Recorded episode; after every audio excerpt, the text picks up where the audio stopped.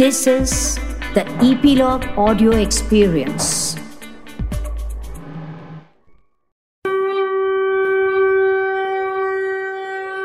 आम्ही सृजना सख्या इपिलॉग मीडियाच्या संयुक्त विद्यमाने सादर करीत आहोत सण समारंभांवरील वैविध्यपूर्ण रंगतदार पॉडकास्ट उत्सव सणांचा मेळ संस्कृती परंपरांचा या मालिकेच्या आजच्या भागात आम्ही सादर करतोय रामनामी रंगुनी जाऊ या विषयावरील दुसरा भाग. या आठवड्यातील तीनही भाग आपण श्रीरामांच्या मंगलचरणी अर्पण करूया आणि रामनाम गजरात रंगून जाऊया. जय जय राम कृष्ण हरी जय जय राम कृष्ण हरी जय जय राम कृष्ण हरी जय जय राम कृष्ण हरी जय जय राम कृष्ण हरी जय जय राम कृष्ण हरी जय जय राम कृष्ण हरी जय जय राम कृष्ण हरी. रसिक हो उत्सव सणांचा मेळ संस्कृती परंपरांचा या मालिकेतील पहिल्या भागात म्हणजे चैत्र शुद्ध प्रतिपदेला गुढी पाडव्याला आपण गुढी उभारून आपल्या मालिकेचा शुभारंभ केला. त्यानंतर येणाऱ्या चैत्र महिन्यातील शुद्ध तृतीयेपासून ते वैशाख शुद्ध तृतीयेपर्यंत म्हणजेच अक्षय्य तृतीयेपर्यंत अन्नपूर्णा देवीची विशेष पूजा केली जाते. देवघरातील अन्नपूर्णा देवीची चैत्र गौर म्हणून खास आसनावर किंवा झोपाळ्यावर स्थापना केली जाते. ही गौर माहेर वाशिण आली आहे असं म्हणून तिची पूजा करून फुलांची सजावट करतात आंबा डाळ कैरीचे पन्हे असा नैवेद्य दाखवला जातो गोडाधोडाचे केले जाते. चैत्रांगणाची रांगोळीही काढली जाते. या महिन्यात महिला चैत्र गौरीचे हळदी कुंकू करतात. उन्हाळ्यात येणारी कलिंगड टरबूज यासारखी फळं सुगंधी रंगीबेरंगी फुलं आणि कलाकुसरीच्या वस्तूंची आरास करून ही चैत्रगौर अगदी सुरेख सजवली जाते. या हळदी कुंकवाच्या निमित्ताने सगळ्या महिला एकत्र येऊन गप्पा गोष्टी गाणी यात अगदी रमून जातात. यानंतर नवमीला येतो रामजन्माचा उत्सव. याच मुहूर्तावर आम्ही आपल्या मालिकेचा दुसरा भाग रामनामी रंगुनी जाऊ हा भाग सादर केला. रामजन्मानंतर पौर्णिमेला हनुमानाचा जन्मोत्सव असतो. हा आठवडाभर लोक भक्तिरसात अगदी रंगून जातात. अशा प्रकारे मराठी वर्षाच्या पहिल्या महिन्याचे चैत्राचे पहिले पंधरा दिवस अगदी चैतन्यमय असतात.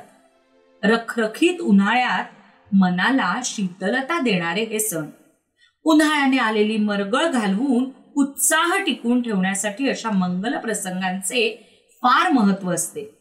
यावरूनच आपल्या लक्षात येते की आपल्या सणांची आखणी करताना आपल्या पूर्वजांनी किती सखोल विचार केला आहे. आपले शारीरिक मानसिक आणि आत्मिक बळ वाढवण्यासाठी हे सण महत्त्वाचे ठरतात. रसिक हो मागील भागाची समाप्ती समर्थ रामदासांच्या श्लोकाने झाली. आज तोच धागा पकडून पुढे जाऊया. श्री समर्थ रामदास स्वामींनी मनाच्या श्लोकांमध्ये प्रभाते मनी राम चिंतित जावा असं सांगून रामनामाचं महत्त्व सांगितलं आहे. आपलं मन अतिशय चंचल आहे. या मनाला रामनामाच्या वळणावर आणण्यासाठी सतत रामाचं स्मरण ठेवणं आवश्यक आहे. आणि हाच विचार सगळ्यांच्या मनामध्ये बिंबवण्यासाठी ते वारंवार सांगत राहतात प्रभाते मनी राम चिंतीत जावा.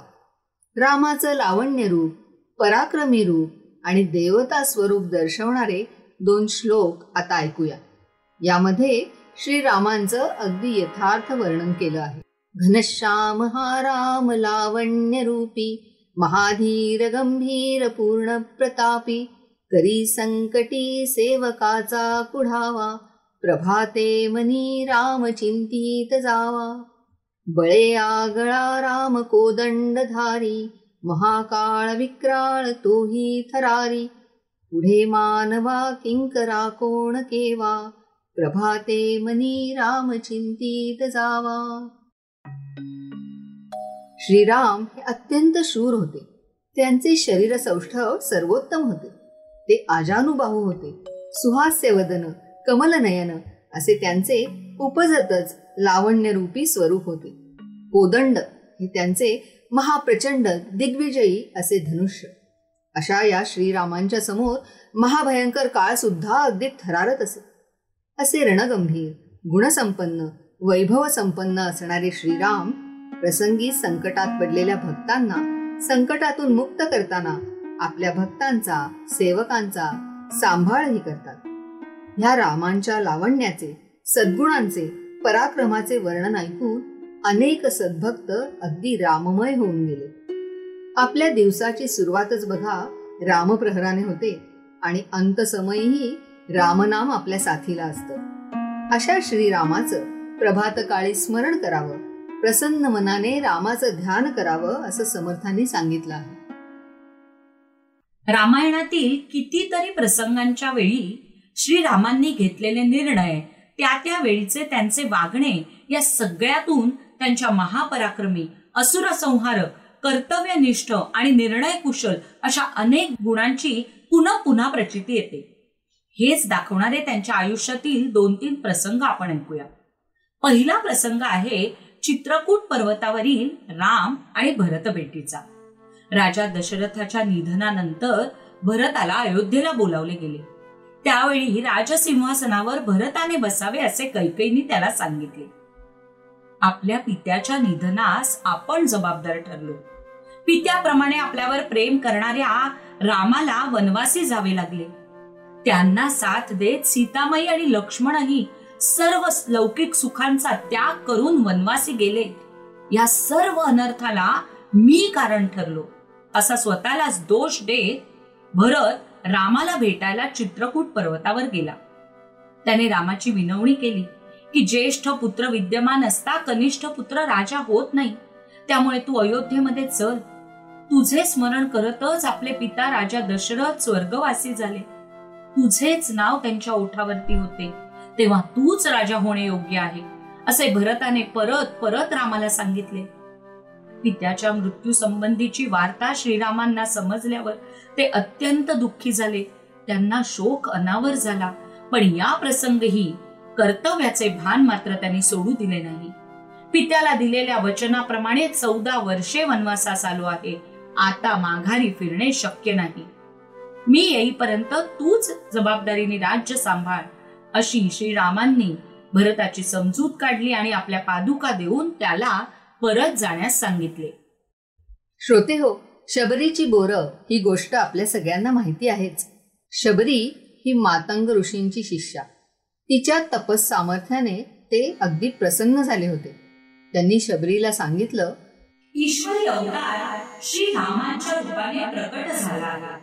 तू तुझे सर्व अस्तित्व रामाला समर्पित करशील तेव्हाच तुझे जीवन कृतार्थ आणि परिपूर्ण होईल.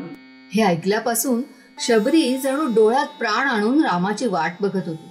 तिच्या पर्णकुटीसमोर राम लक्ष्मण जेव्हा आले तेव्हा त्यांना पाहून तिला अतिशय आनंद झाला.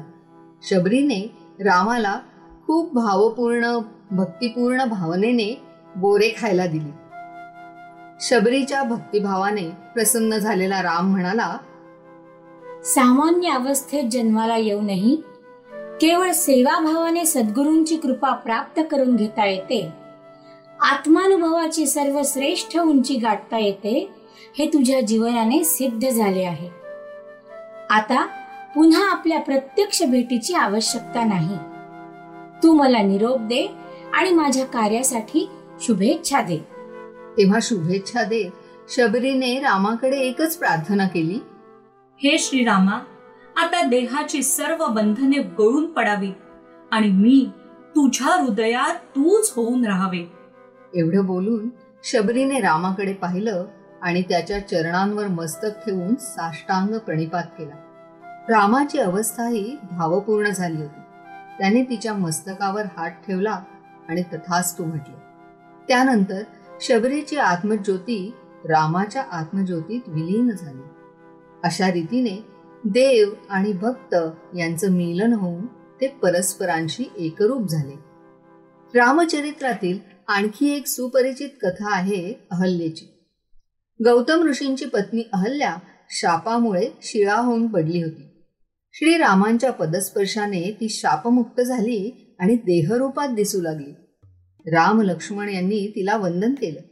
आपण शापमुक्त झाल्याचं पाहून सद्गतीत झालेली अहल्या रामाला म्हणाली रामा तू मला देहभान देऊन माझा उद्धार केलास. तुझ्या या ऋणातून मुक्त होणे मला शक्य नाही.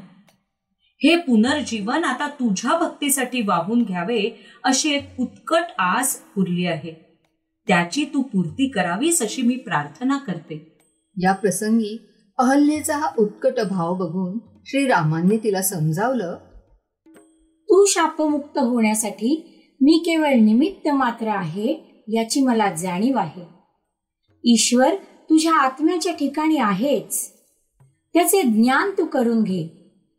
तुझे पती गौतम ऋषी यांच्या सहवासात राहून त्यांच्या मार्गदर्शनानुसार तुझे जीवन तू सुफलित करावेस हेच योग्य.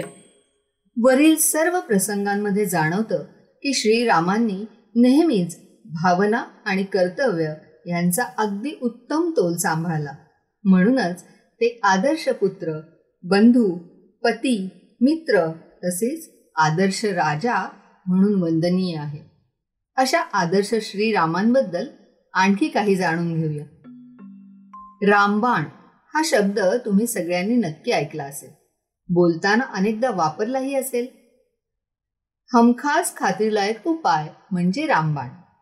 पण हा शब्द कसा आला आणि रामाशी याचा काय संबंध बरं? हे ऐकूया पुढच्या गोष्टीतून. रामाच्या बाणात प्रचंड सामर्थ्य होतं. रामाचा बाण एकदा सुटला की ठरलेल्या ठिकाणी लागून त्या गोष्टीचा नाश करणारच असं त्याचं महत्त्व होतं. राम हा विश्वामित्र ऋषींबरोबर यज्ञाचं संरक्षण करायला गेल्यावर त्याने अनेक राक्षसांचा आपल्या बाणांनी अगदी धुवा उडवला होता.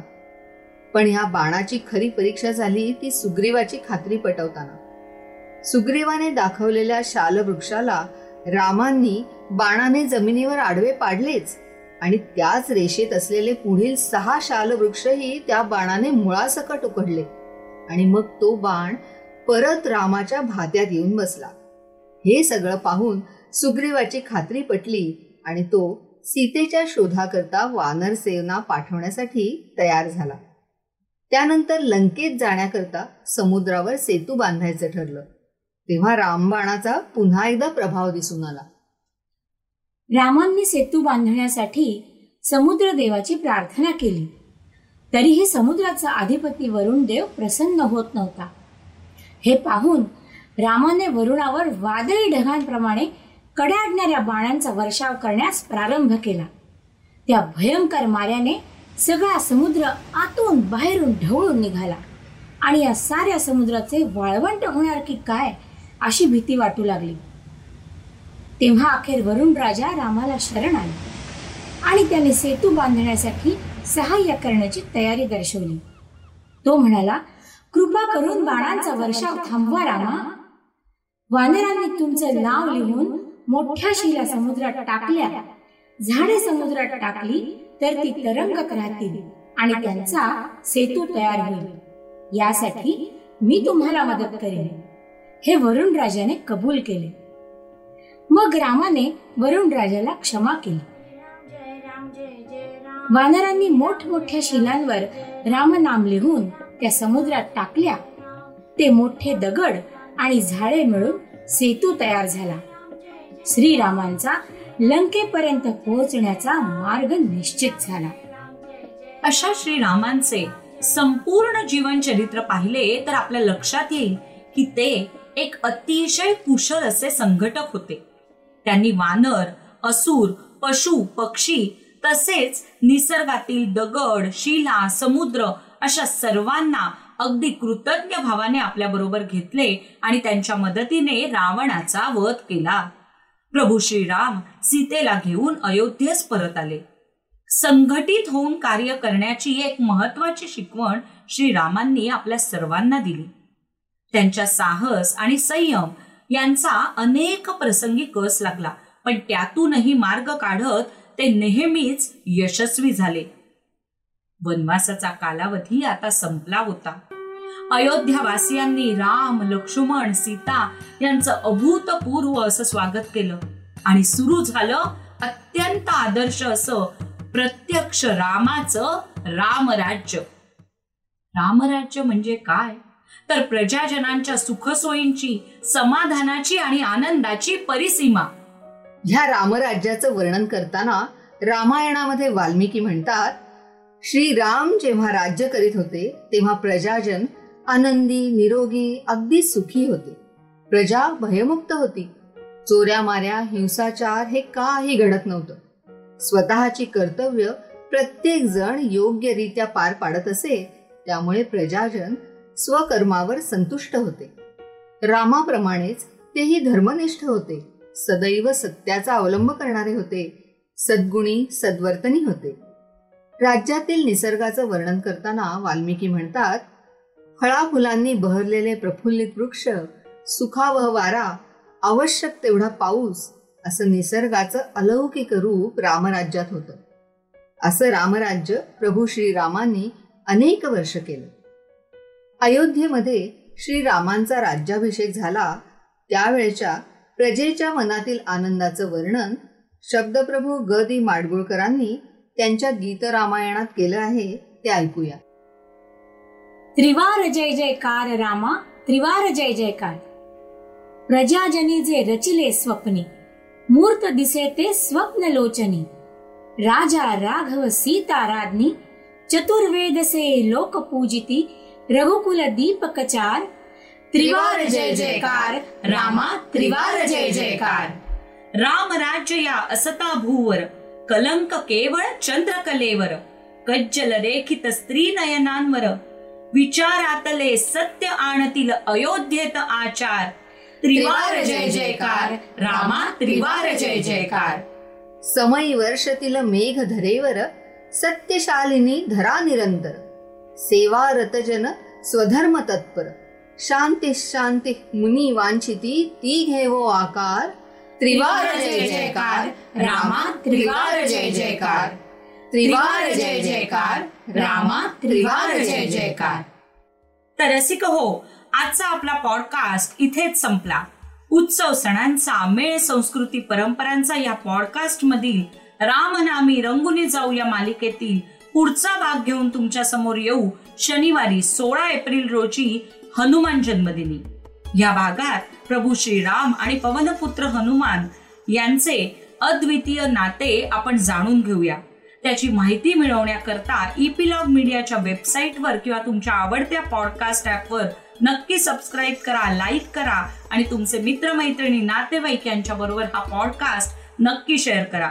त्यांनाही हे सबस्क्राईब करायला सांगा आणि या सणांच्या वारीत आमच्याबरोबर सहभागी व्हा. सोशल मीडियावर ऍट द रेट इपिलॉग मीडियावर कॉमेंट्स तसेच डीएम टाकायला विसरू नका.